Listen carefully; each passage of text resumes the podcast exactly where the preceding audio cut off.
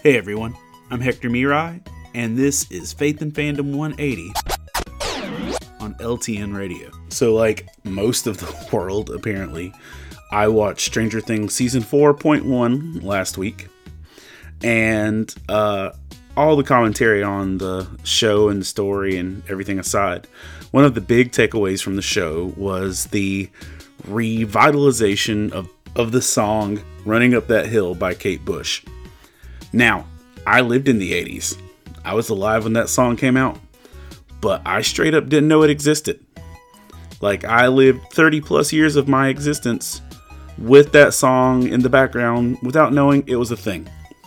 I'm not sure if I knew Kate Bush existed, but she put out a song 30 plus years ago that now is growing exponentially. As I record this, the last numbers I saw is that streaming of that song has increased by 9,990%. I didn't even know percents went that high, but it's phenomenal that because of its exposure in this show, it's getting such a huge turnaround, much like uh, Do You Really Want to Taste It from Peacemaker, or how something in the way from Nirvana is all of a sudden bigger now because of the Batman.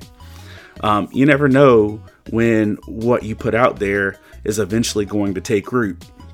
Um, there's this really cool moment in Acts chapter 2, verses 41. It says, Those who accepted his message were baptized, and about 3,000 were added to their number that day. That's talking about Peter. Peter shared this message with a whole bunch of people, and about 3,000 people became part of the faith because of Peter's message. But Peter wasn't just spouting off his own words, he was quoting stuff from people long ago. He was quoting from Joel, he was quoting from David, and quoting from Jesus. But the message that he was bringing from Joel and from David was a message that was over 400 years old. Yet Peter brought new life to it when he brought it back up. And I'm pretty sure when Joel was, you know, penning this through the Holy Spirit that he wasn't like, mm, you know what? One day, 3,000 people are going to accept Jesus because of this. He probably wasn't thinking that. But I'm to tell you this you keep putting good things that God's doing in you in the world, and He'll use it, even beyond what you're able to see.